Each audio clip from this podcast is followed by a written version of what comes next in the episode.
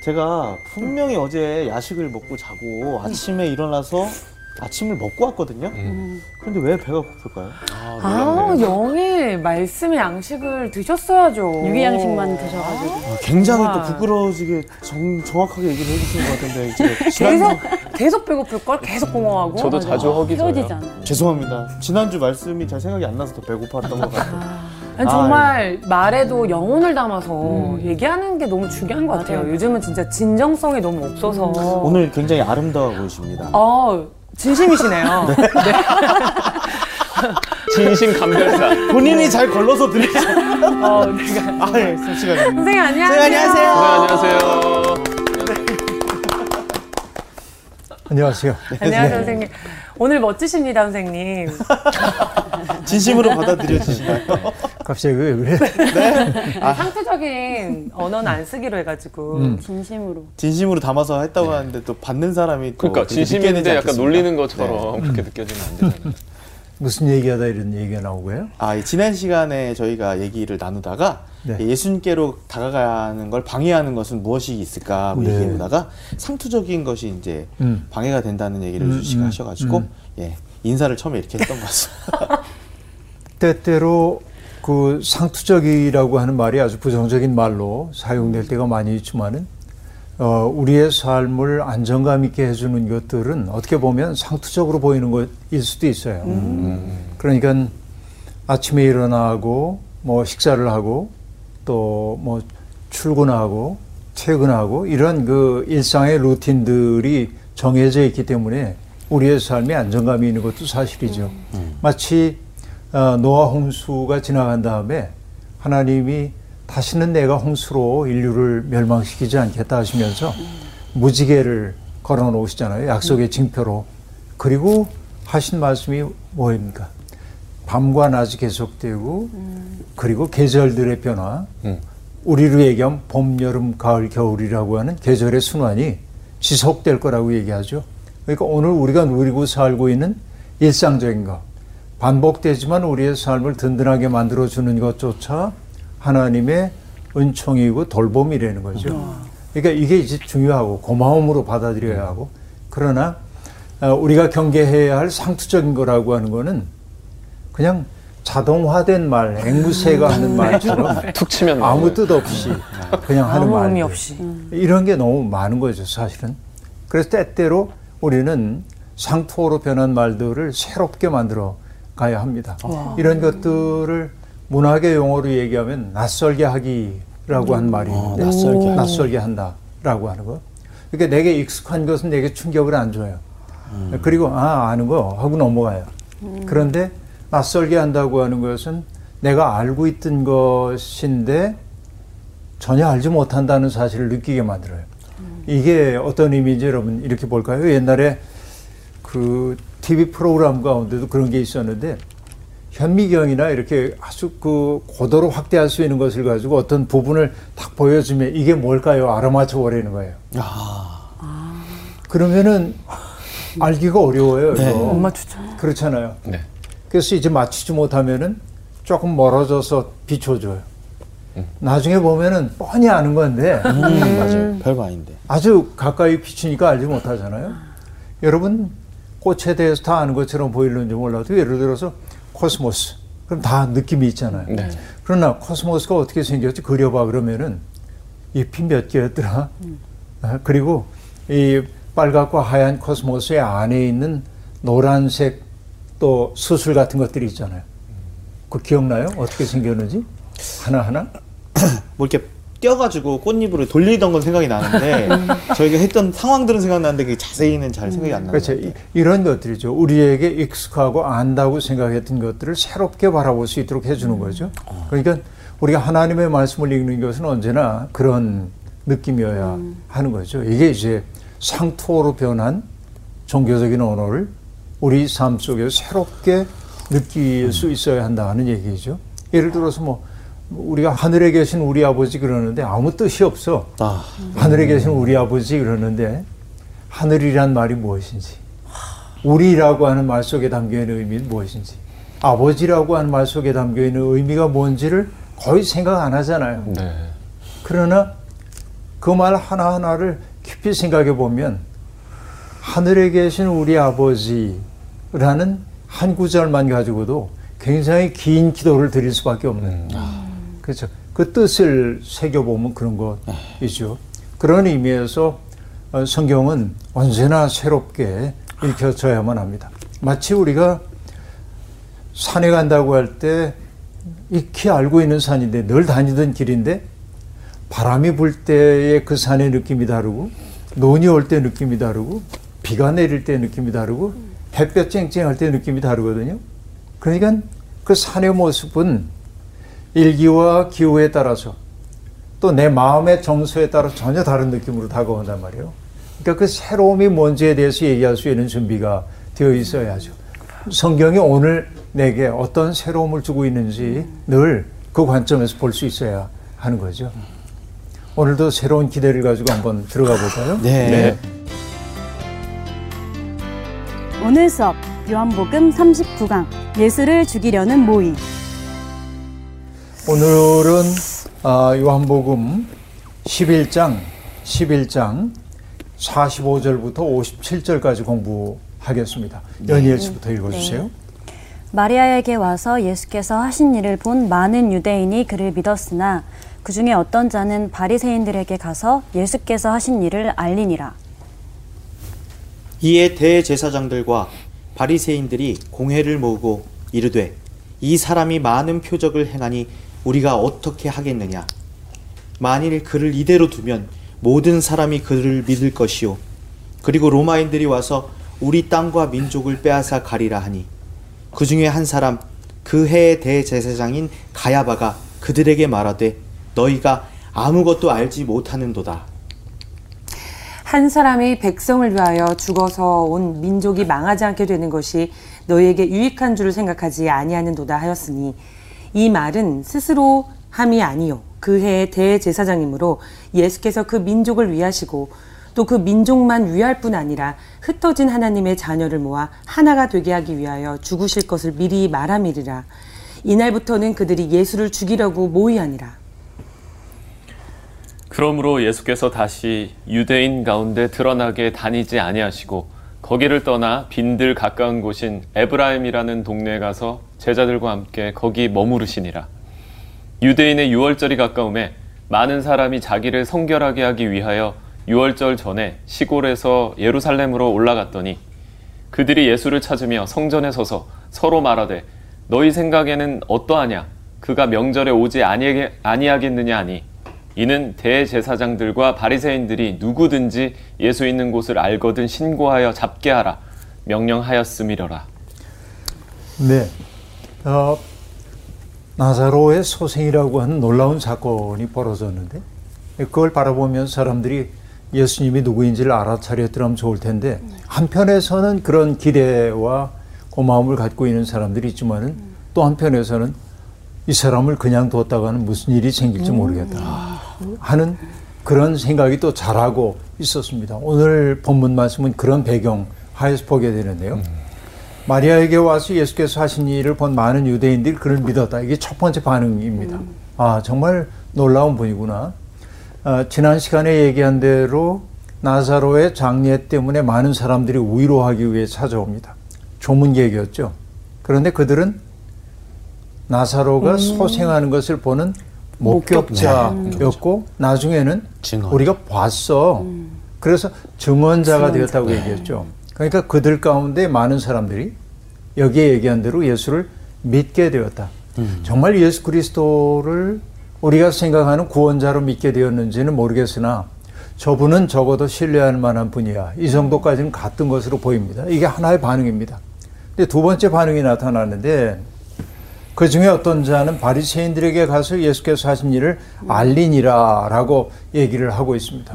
자, 이건 뭔가 바리새인들에게 알렸다라고 하는 것은 바리새인들은 이미 성전 체제에서 지도권을 행사하고 있던 사람들이고 성전 체제를 구성하고 있던 사람들이 예수님에 대해서 그렇게 좋은 감정을 갖고 있지 않다는 사실을 알았을 거고 그럼에도 불구하고 가서 이야기를 했다라고 얘기합니다.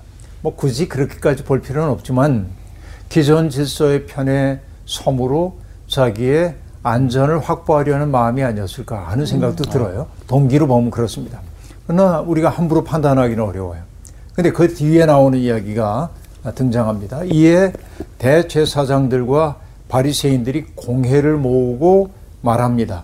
이 사람이 많은 표적을 행하니 우리가 어떻게 하겠느냐라고 말합니다. 자, 대제사장들과 바리새인들이 공회를 모았다 하고 말합니다. 여기 공회라고 하는 게이 공, 공이죠. 네. 공회를 모아서 산해드린 들어보셨나요? 산해드린 공의회라고 하는 거 여러분 못 들어보셨는지 산헤드린 모르겠어요. 공의회. 산해드린이라는 게 유대교의 최고 의사 결정 기구입니다. 어. 우리로 얘기하면은 아, 그 입법기관이 국회와 같다고도 얘기할 수 있고 또 행정기관이기도 하고 사법기관이기도 하고 그러니까 모든 권한이 집중되어 있는 것이라고 볼 수 있습니다. 사내들인 공의회는 몇 명으로 구성되어 있냐면 71인입니다.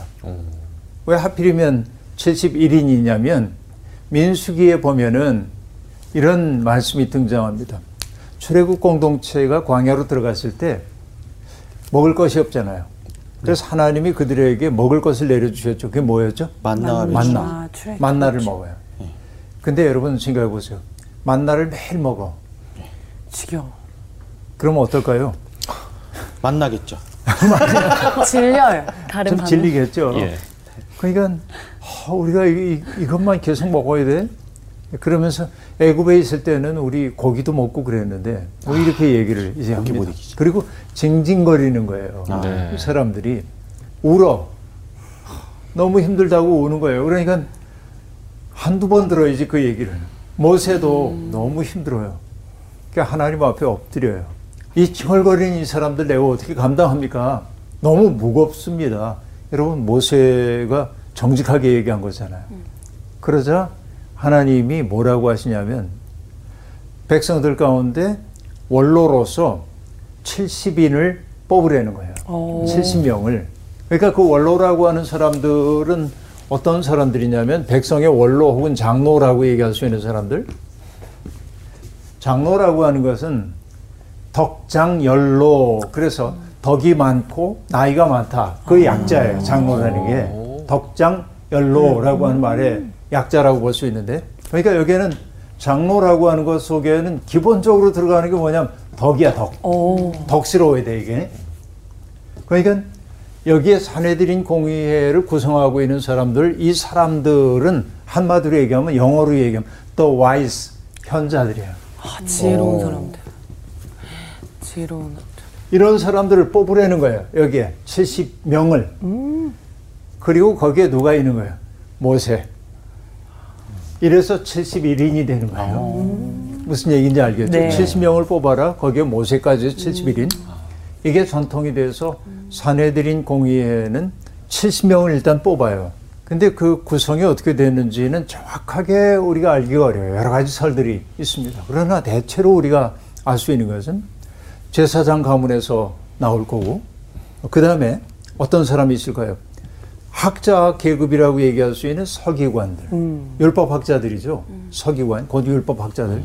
자, 사제 계급이 있고 또 유대교에 대한 전문가인 학자 그룹이 있어.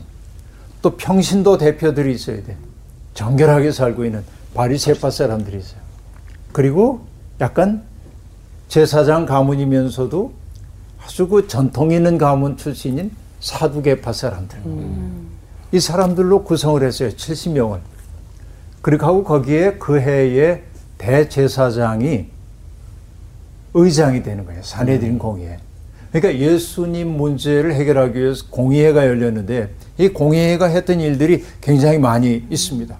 예를 들면 뭐 제사장을 임명한다든지 이런 것들도 사내들인 공의회가 해야 되고 예를 들면 우리가 어느 나라와 전쟁을 해야 돼. 그럼 전쟁을 할 것인가 말 것인가를 정하고 선포하는 것도 공의회가 하는 일들입니다. 아, 그리고 뿐만 아니라 어떤 사람이 거짓 예언자인지를 구별해내야 되고 또 반역자가 누구인지에 대해서 구별하고 처벌하는 권한까지 갖는 게 공의회였다고 얘기할 수 있습니다. 그러니까 여기에 공의회를 열었다라고 하는 것은 공의회가 열릴 만한 안건이 있다는 얘기고 그 문제는 예수를 어떻게 처리할 것인가의 문제를 가지고 이들이 모였어요. 고가의 원로라고 하는 사람들이 지금 모였다 이렇게 볼 수 있습니다. 그러니까 이들은 유대 율법에 따라서 재판권을 행사할 수 있었기 때문에 아주 막강한 권위를 가지고 있는 사람들이었다고 얘기할 수 있겠습니다. 그 공예의 피고로 서는 사람들은 어떤 전통을 보면은 수의를 입고 그 자리에 서야 했다 이렇게도 돼 있는데 어, 어쨌든 굉장히 무서운 자리예요 그 자리가. 근데 거기에서 그들이 어떤 논의를 했냐면 48절에 보니까 만일 그를 그 이대로 두면 모든 사람이 그를 믿을 것이요. 그리고 로마인들이 와서 우리 땅과 민족을 빼앗아 가리라 이렇게 얘기합니다. 자 여기에는요 두 가지의 상황이 합쳐져 있는 것을 볼 수 있어요. 하나는 이대로 가면 많은 사람들이 예수를 믿게 될 거다라고 하는 게 첫 번째입니다. 그러면 그 결과로 로마인들이 와가지고 우리 땅과 민족을 빼앗아 갈 거다라고 얘기합니다. 이미 유대는 로마의 식민지잖아요. 네. 그렇잖아요. 그러니까 뒤에 나오는 얘기는 합당하지 않은 말로 들리기도 합니다. 그러나 여기엔 배경이 있는 거예요. 자, 로마인들이 성전을 파괴하고 유대 민족을 완전히 자치권을 빼앗아 갈지도 모른다는 두려움이 그들에게 있어요. 언제나 항전하는 두려움이라고 볼 수 있습니다. 그런데 이 민족을 위험에 빠뜨리는 자라는 거예요, 예수가. 왜? 사람들을 하나로 이렇게 묶어냅니다. 이 예수라고 하는 분이 중심이 되어가지고 사람들이 하나로 이렇게 연결되면 이것을 로마는 식민지 통치의 위협 요인으로 볼 거고 그러면 우리에게 자치권을 빼앗아가고 우리가 제한적이나마 누리고 있었던 그런 자유를 빼앗고 우리를 완전히 파괴하는지도 모른다. 합당한 두려움처럼 느껴지기도 합니다. 그렇죠? 그러나 우리는 꿰뚫어 봐야 합니다. 공공의 안전을 지킨다고 하는 명분이 그들에게 있지만 네. 그러나 그들이 더 두려워하고 있는 것은 자기들이 누리고 있었던 기득권이 해체되지 않을까. 아, 자기들에게 쏠려 있었던 어떤 권한, 사람들이 어떤 존경을 하지요. 네. 사내들인 공의회, 어, 이분은 공의회 의원이셔. 이분은 대제사장이셔. 그러니까 그들의 내적인 삶과는 상관없이 그들에게 부여되어 있는 지위가 그들에게 제공하고 있었던 존경 같은 것들이 방향을 바꾸어 예수를 향하게 될 경우에 자기들에게 손해라는 마음이 속에 슬그머니 있는 거예요. 그런 욕망은 굉장히 저열한 것처럼 느껴지기 때문에 이러다간 우리 기득권 다 뺏겨 이렇게 노골적으로 얘기 안 해요. 항상 뭐라고 얘기합니까? 이러면 우리 민족이 어려워질 수 있어. 이렇게 얘기합니다. 항상 공공의 어떤 그 공공의 질서를 지킨다는 명분으로 누군가를 자기들에게 위협이 되는 사람들 제거하고자 하는 게 유사일에 있었던 일이라고 네. 볼수 있습니다. 여러분 소크라테스라는 철학자 아시죠? 네. 소크라테스가 독배를 먹고 죽잖아요. 네. 독약을 먹고 죽거든요. 어, 죽음의 광경도 장엄하죠. 그 제자들이 굉장히 슬퍼하고 있는데 독약을 먹고 나니까 자기의 이 다리 부분부터 마비되어 오는 얘기를 슬그머니 얘기해가면서 죽음에 이르게 되는데 이게 이제 소크라테스인데 근데 여러분 소크라테스의 죄목이 뭐예요? 어떤 죄죠? 뭔지 소크라테스가 뭐 그렇게 나쁜 짓을 안. 했잖아요. 네? 뭘까요? 사람을 하나로 묶었나? 반역죄? 네. 뭐 암만 기다려도 답이 나올 것 같지는 않고. 너무 소크라테스를 다 소크라테스의. 죄는 뭐냐? 욕을 했나요? 자. 아테네 사람들이 믿고 있었던 신들이 있잖아요. 네. 그리스 로마 시대, 그리스 시대에 신들이 있는데 그 신들을 믿지 않았다. 이게 이제 죄예요. 그리고 이 소크라테스는 늘 뭐라고 얘기했냐? 자기 속에 어떤 음성이 하지 말아야 할 것을 하려고 할 때마다 준엄한 음성으로 그러면 안 돼라고 얘기했다는 거예요. 내적인 음성이 있었어. 그 음성을 뭐라고 했냐? 다이몬이라고 말했는데. 다이몬. 악마요? 다이몬 악마는 아니고 다이몬의 음성이 자기에게 들려왔다. 어. 그러니까 그리스인들에게 알려지지 않은 새로운 신을 가르쳤다. 아. 젊은이들에게. 이게 이제 죄목이고 그 다음에 제일 중요한 것은 뭐냐? 젊은이들을 선동하여서 국가 제도를 경시하게 만들었다. 그러니까 뭔가 국가라고 하는 게 국가주의 여기에 네. 사람들이 애국심에 충만해야 하는데 예를 들면 이런 거죠. 국가란 무엇인가? 어. 애국심이란 무엇인가? 왜 우리는 국가를 중요시해야 하는가? 자꾸 어. 질문을 던지는 거예요. 아. 생각을 하게 하네. 그렇죠. 그러니까 이게 공공의 안전에 저해가 되기 때문에 너는 제거돼야 한다. 이게 국가 이제 내란죄네요. 소크라테스 죄입니다. 예, 국가 내란 선동죄. 선동. 어떻게 보면 그렇게 얘기할 수 있겠죠. 똑같아요. 그러니까 예수라고 하는 존재가 내게 불편한데 내게 불편하다고 말하기 싫으니까 우리 민족의 위험을 가져올 수 있어. 이렇게 지금 얘기를 하고 있습니다. 이 예수 때문에 이스라엘 민족이 통합되면 로마인들이 와가지고 우리를 파괴하고 자치권을 빼앗아갈 수도 있어. 그러니까 우리가 어떻게 해야 될까 이게 고민이에요. 근데 사람들의 굉장한 지지를 받고 있는 예수이기 때문에 함부로 처리하기도 어렵습니다. 그게 망설여요, 사람들이. 그때 49절, 50절에 보면 이렇게 얘기합니다. 그 중에 한 사람 그 해의 대제사장인 가야바가 그들에게 말하되 너희가 아무것도 알지 못하는도다. 한 사람이 백성을 위하여 죽어서 온 민족이 망하지 않게 되는 것이 너희에게 유익한 줄을 생각하지 아니하는도다 하였다라고 말합니다. 가야바는 아, 주후 18년에서 37년 사이에 대제사장으로 일을 한 사람입니다. 근 20년 동안을 일한 사람이죠. 그러니까 어, 어떻게 보면 가야바는 굉장히 압도적인 권한을 누리고 있던 사람이라고 볼 수 있는데 그 사람이 권위를 가지고 얘기하는 겁니다. 너희들은 아무것도 모른다. 나는 대제사장이기 때문에 하나님이 주시는 영감이 있는데 그게 떠올랐다는 거예요. 그 얘기는 뭡니까? 한 사람이 희생당하여서 다른 사람들이 살 수 있다고 한다면 그게 하나님 뜻 아니냐? 이런 얘기입니다. 자, 여기 한 사람은 누구예요? 당연히 예수. 예수님. 예수를 제거해서 우리 민족을 위험으로부터 구하는 것이 하나님의 뜻이다라고 권위 있게 지금 얘기를 하고 있는 것입니다. 자, 어떻게 보면 영적 지도자라기보다는 정치적 인물입니다. 하는 말을 이렇게 듣고 보면 모략에 굉장히 능합니다. 그러니까 이 대제사장이 사내들인 공의의 원들을 꾸짖고 있는 것은 아, 그들의 영적인 지각이 부족하다는 것이 아니고 정략적 판단을 하지 못한다고 하는 것을 가지고 꾸짖고 있습니다. 하나를 희생해서 그러니까 이 예수님이 구원자인지 하나님의 아들인지 이게 중요하지 않아요. 여기에 진리인지 아닌지 중요하지 않아요. 그에게 중요한 건 뭡니까? 여길 지켜야 돼.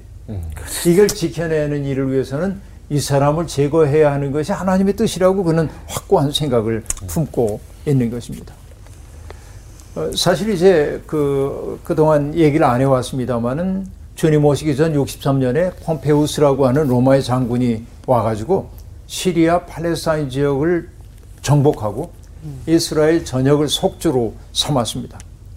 아, 그리고 줄리어스 이저라고 하는 그 유명한 독재관이 있죠. 그와 로마의 초대 황제라고 얘기할 수 있는 옥타비아누스 이 사람을 성경은 뭐라고 하냐면 아우구스투스라고 얘기하는데 이 사람이 예루살렘 일대에서 유대인들의 자치권을 허락해 줬었어요. 그러니까 유대 통치하는데 자치권을 인정해 줬다 하는 얘기입니다. 대제사장은 그 자치권을 박탈당할까 봐 지금 두려운 거예요. 그래서 하나를 희생함으로 나머지를 살리는 게 낫다. 여러분, 우리도 이런 생각에 빠질 때가 아주 많이 있습니다. 그렇죠? 누군가 한 사람이 희생당해서 나머지가 안전하다고 한다면 그게 산술적으로 보면 맞는 것처럼 보이기도 합니다. 근데 여러분, 아브라함 저수와 헤셀이라고 하는 사람이 들려주고 있는 재미난 얘기가 있는데 이런 얘기입니다. 적들이 와가지고 우리 성을 정복을 했어요. 그리고 적들이 뭐라고 얘기하냐면 너희 가운데 여자 하나를 보내라. 그럼 너희를 희생시키지 않을 거야. 이렇게 얘기하는 거예요. 그러면은 우리 마음속에서는 누군가가 스스로를 희생해 줘서 우리가 살았으면 좋겠다 이렇게 생각하잖아요. 그런데 유대교의 전통은 뭐라고 말하냐면 모두가 함께 죽는 한이더라도 하나를 골라내지 않는 게 유대교라는 거예요. 어. 이게 이게 중요하다는 거죠. 근데 우리들도 때때로 이 숫자의 환상에 빠질 때가 있습니다. 누구 하나를 희생하더라도 우리가 안전해졌으면. 근데 늘 전제가 있죠. 그 하나는 내가 아니어야 돼. 그렇죠? 바로 이것을 예수님이 비유 가운데 하셨던 말씀이 뭡니까? 양 아흔아홉 마리를 들에 놓아두고 잃어버린 한, 마리의 양을 찾아가는 목자의 심정인 것이죠. 그러니까 예수님이 염려하셨던 것은 뭐냐? 하나를 포기할 수 있는 사회는 언제라도 아흔아홉도 버릴 수 있어요. 와. 그렇잖아요.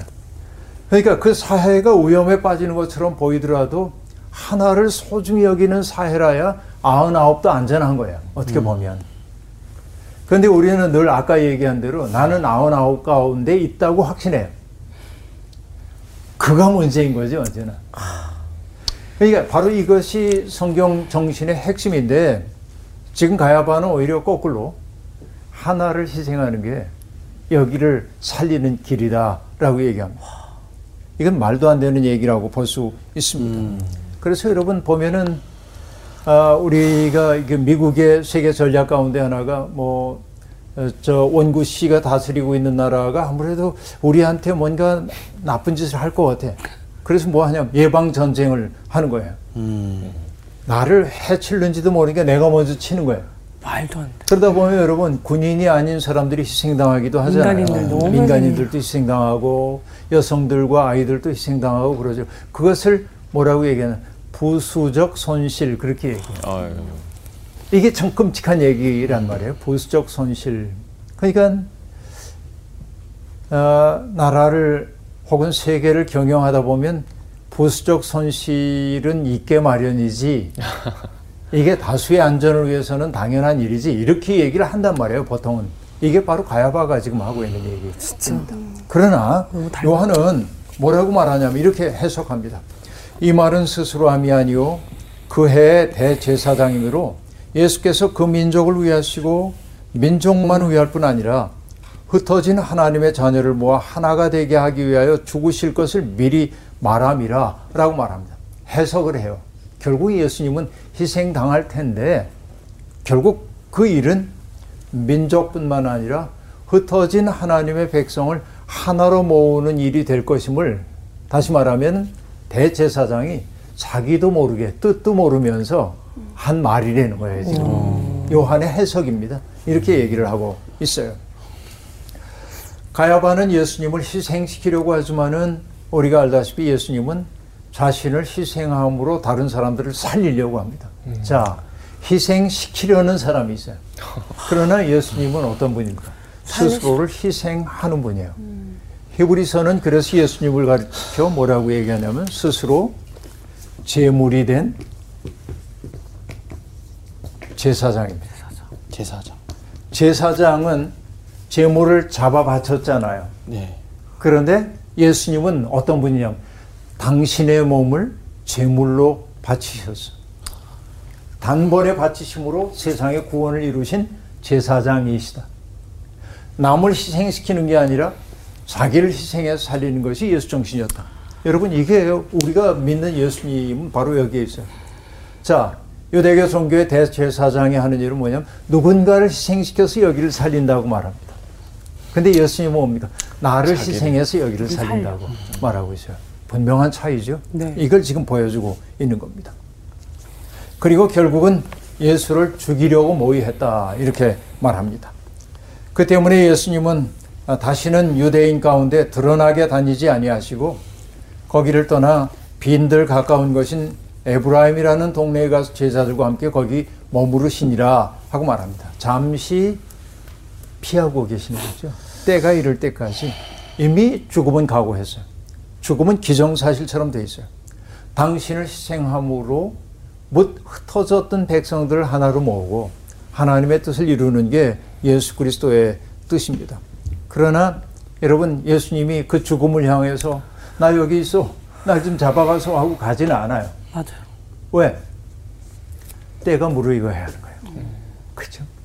그러니까 여러분 어떤 사람이 하나님의 일을 한다고 할 때 제가 아니면 누가 하겠습니까? 이런 사람 별로 믿을 거 없어요.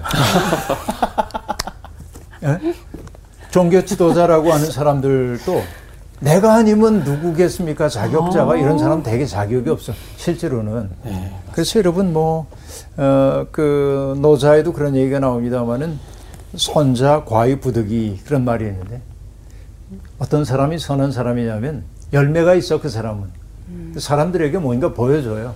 근데 드러내기 위한 게 아니라 부득이라고 아이고. 얘기하는데 여러분 부득이 그렇게 했어요. 그런 말 들어보셨죠? 네. 부득이하게. 부득이 부득이하다 그 얘기야. 부득이하다. 어, 부득이하다라고 하는 게 뭐냐면 여러분 내가 어떤 일을 하게 될 때 선한 일을 사람들에게 보여줘야 할 때도 있어요. 근데 자 보세요 보세요 광고해가지고 내가 이렇게 선한 일을 했어요 광고하는 거 그건 예수적 정신이 아니에요. 그건 선한 것도 아니고. 그래서 예수님이 하신 말씀이 뭐예요? 선한 일을 하더라도 왼손이 하는 거 오른손 모르게 모르게 하는. 거예요. 근데 우린 지금 너무 나팔을 불죠. 정말 소문을 맞아요. 내고. 선자 과이 부득이라 그렇게 얘기하네. 예. 뭔가 아름다운 열매를 드러내지만은 부득이 그렇게 하는 거지. 내가 아니면 누가 하려 하고 하는 게 아니라는 거예요. 어? 아, 그리고 내가 열매가 좀 있다고 해서 다른 사람에게 봤지 봤지 그러고 교만 떠는 것도 아니에요. 그렇게 하면 안 되는 거예요. 그렇죠? 그리고 내가 이렇게 대단하니까 나한테 굴복해 이런 것도 안 하는 거예요. 이게 진리 가운데 있는 사람이다. 예수님은 바로 그런 태도였단 말이에요. 그래서 주님은 드러나지 않게 다니셨어. 그리고 빈들 가까운 곳인 에브라임에 가서 제자들과 함께 머물렀는데 에브라임이라고 하는 것은 아, 대개 예루살렘 북쪽에 한 20km 지점에 있는 마을입니다. 예루살렘에서 56길 정도 떨어져 있는 곳에 있는 곳인데 거기에 머물면서 빈들에 머물면서 때를 기다리고 계셨다라고 얘기합니다. 그리고는 55절이 이렇게 말하죠. 유대인의 6월절이 가까움에 많은 사람이 자기를 성결하게 하기 위하여 6월절 전에 시골에서 예루살렘으로 올라갔더니 자 여러분 이건 뭐 상식에 속합니다만은 유대인들의 절기 가운데 3대 순례 절기가 있죠. 꼭 예루살렘 성전으로 올라가는 절기가 있었죠. 뭐였죠? 6월절 유월절. 보면은 그 다음에 초막절. 아, 초막절, 가을에 있는 초막절. 가운데 있는 건 뭐예요? 칠칠절 혹은 맥추절, 맥추, 오순절이라고 하는 맞아. 절기입니다. 같은 이름들이에요, 네. 이게.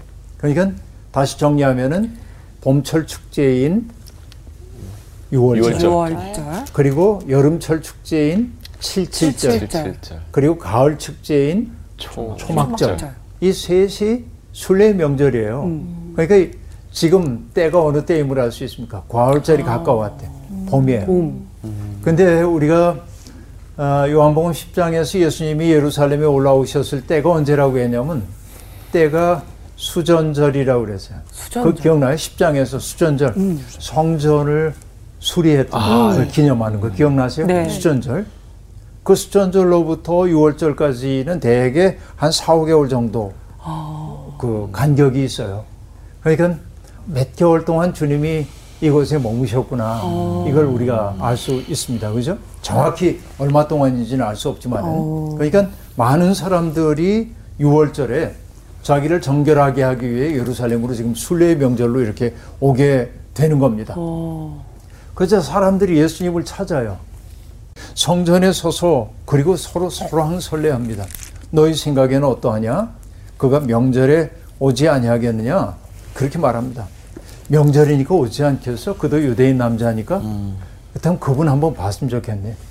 어? 수많은 병자들을 고쳤대는데 귀신 들린 사람을 고쳐주셨대는데 그 기적을 행하는 거를 오늘 내가 눈으로 목격했으면 얼마나 좋을까? 그분 한번 보고 싶어. 이런 마음도 있어요. 그러나 또 한편 뭐라고 얘기합니까? 대제사장과 바리새인들이 누구든지 예수 있는 곳을 알거든 신고하여 잡게 하라 명령하였음이라 하고 얘기를 합니다. 그러니까 뭔가 이 예루살렘에서 드라마틱한 사건이 벌어질 것 같아 지금 흥미진진한. 그러니까 수많은 사람들에게 인기 절정인 예수라고 하는 분이 여기에 등장하면 바리새파 사람들과 그리고 여- 그 대제사장들이 예수를 체포하도록 명령을 내려뒀으니까 뭔가 극적 사건이 벌어질 거야 이런 그 호기심을 갖고 있습니다. 그러니까 그들은요 예수의 운명에 동참할 생각이 있는 것도 아니고 예수의 참다운 제자가 되고 싶은 것도 아니고 지금 벌어질 그 사건 그 흥미진진해요. 많은 사람들이 그래요. 세상에 재밌는 게 몇 가지가 있다면서요. 싸움 구경, 뭘까요? 싸움 구경, 불구경. 불구경. 어머 어머. 어, 잘 아시네. 근데 뭐 이게 철학자의 말이긴 합니다만 하이데거라고 하는 사람이 그 이제 그의 존재와 시간이라는 책에서 쓰는 개념인데 아, 독일어에는 이제 남성, 여성, 중성 이런 그, 아, 그 성이 있어요. 네. 명사마다. 근데 남성은 이제 남성 명사이기 때문에 대어만이거든요. 남자, 대어만 그러는데 그는 다스라고 하는 중성을 사용해 가지고 다스만 이렇게 맨처럼 보이지만 만 다스만이라는 개념을 만들어요. 근데 어떤 분들은 이걸 뭐라고 번역하냐면 세인 그냥 세속적 인간 이- 그렇게 얘기를 하는데 하이데거가 얘기하고 있는 세인의 특색들이 있어요. 이 사람들이 특색이 어떤 거냐면 천박한 호기심. 천박한 뭐요? 천박한 호기심. 관심이 많아. 여기저기 기웃거리고 호기심이 많아요. 그리고 또 하나 특색이 뭐냐? 중얼중얼해요. 말 옮기고 쓸데없는 말들을 이렇게 하는 거예요. 땀하고. 이게 두 번째고 세 번째는 뭐냐면 조금 어려운 말이지만 평균적 일상성 그러는데 유주 씨가 누리는 건 나도 다 누려야 돼. 아, 원구 씨가 하고 있는 일은 나도 다 해야 돼. 그래서 나는 불행하게 느껴져. 이게 뭐냐면 되게 세상 사람이다. 세상. 사람들의 이, 이 어떻게 보면. 타락한 퇴락한 존재, 자기 존재에 대해 생각 안 하는 거예요. 그러니까 여기에 비교. 정확하게 예루살렘에 온 사람들이 예수에게 보이는 관심이 이거예요. 아 뭔가 흥미로운 사건이 벌어질 것 같아. 이런 여러분 바로 이게 한 사람의 운명이 걸린 일 앞에서 그는 죽느냐 사느냐의 현장 속에 있는데 사람들은 흥미진진하게 바라보고 있는 것. 이게 우리가 살고 있는 이 타락한 인간 세상의 모습이라고 볼 수 있습니다. 나사로가 소생하는 그 사건 때문에 예수님은 오히려 당신은 위험 속에 빠졌어요. 더 큰 음모 속에 빠지고 그러나 그들이 예수님을 죽이려고 하고 있지만은 예수님은 피하여 달아나는 것 아니고 때가 되기를 기다리면서 스스로를 희생함으로 남을 살리는 자리에 가려고 하고 있어요. 이게 예수 그리스도의 길입니다. 세상의 길과 구별되는 예수의 길이라고 말할 수 있겠죠. 그 다음 순간이 기다려지죠. 네. 설마 네, 이게 끝인가요? 다음 시간에 가겠습니다. 네, 고맙습니다. 예고편이다. 감사합니다. 아 정말 예고편. 예고편하고 되게 센. 아니 오늘 내용 자체가 좀 추격전 같은 느낌인 것 같아서 그래요. 네. 왜냐면 예수님도 몸을 숨기시는 상황이고 다른 사람들도 어 이 사람이 궁금하긴 한데 뭐 위에서는 잡아라, 이러고 끝났어. 이러고. 예. 유지 씨는 어떻게 들으셨나요? 아, 참, 얼마나 이때 이 사람들이 속닥속닥거리고 이 사람의 죽음의 그 길 앞에서 그걸 바라보시는 주님의 마음은 또 어떠셨을까.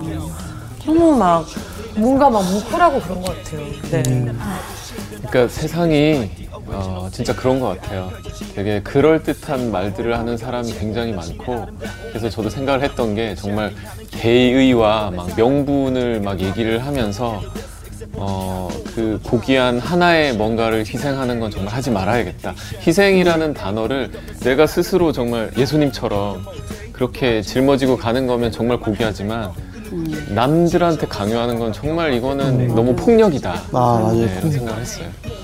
맞습니다. 아, 이 세인 얘기를 오늘 하실 때도 좀 제 얘기인 게 너무 아, 많아가지고 왜냐면 막 아예 다 우리의 얘기죠. 예, 천박한 호기심. 아, 그리고 그거를 또 이제 마지막에 또 뭐였죠? 세인의 마지막 말? 그, 아. 그 호기심하고 남들이 누리는 거 나도 맞아. 가져야겠다. 아, 남들이 누리는 것도 내가 나도 누려야 돼. 가져야겠다. 무조건 가져야겠다. 제가 먹은 건 나도 먹어야 어, 나도 하는. 네, 안 내가 그러고 남- 싶은 사람이 어디 내가 있습니까? 쟤보다 못한 게뭐 네. 있냐. 이 제가 반성을 하게 되는 게 저도 마찬가지로 이런 세인처럼 이게 나를 희생한다는 생각을 잘 못했던 것 같아요. 그래서 오늘 저희가 이제 마지막으로 외쳐야 될 말은 이거 같아요. 희생이란 단어는 나한테만 쓰는 단어입니다라고 같이 외쳤으면 좋겠어요. 왜냐면 어, 세, 점점 네. 세진다. 희생이란 단어는 남한테 쓰면 안 되는 단어. 무섭네요. 남한테 네. 쓰는 것이 아니라 네. 나한테 네. 쓰는 네. 단어. 예. 자, 여러분 희생이란 단어는 나한테만 쓰는 단어입니다. 여러분들을 위해 희생하도록 더더욱 노력하고 기도하고 돌아보겠습니다. 돌아오고 네. 이번 주 퀴즈입니다. 애굽에 내린 첫 번째 재앙은 무엇일까요? 1번 지팡이가 뱀이 됨 2번 물이 피로 변함 3번 처음 난 것의 죽음 정답을 아시는 분은 CBS 성사학당 홈페이지에 정답을 올려주시거나 우편으로 보내주시면 됩니다. 선정되신 분들에게는 대한성서공회에서 발행한 성경, 성경 통독을 위한 최고의 접서 성경 2.0, 세상을 바꾸는 복음 매거진 Christianity Today 1년 정기 구독권, 성서학당 선생님들의 저서 중 하나를 드립니다.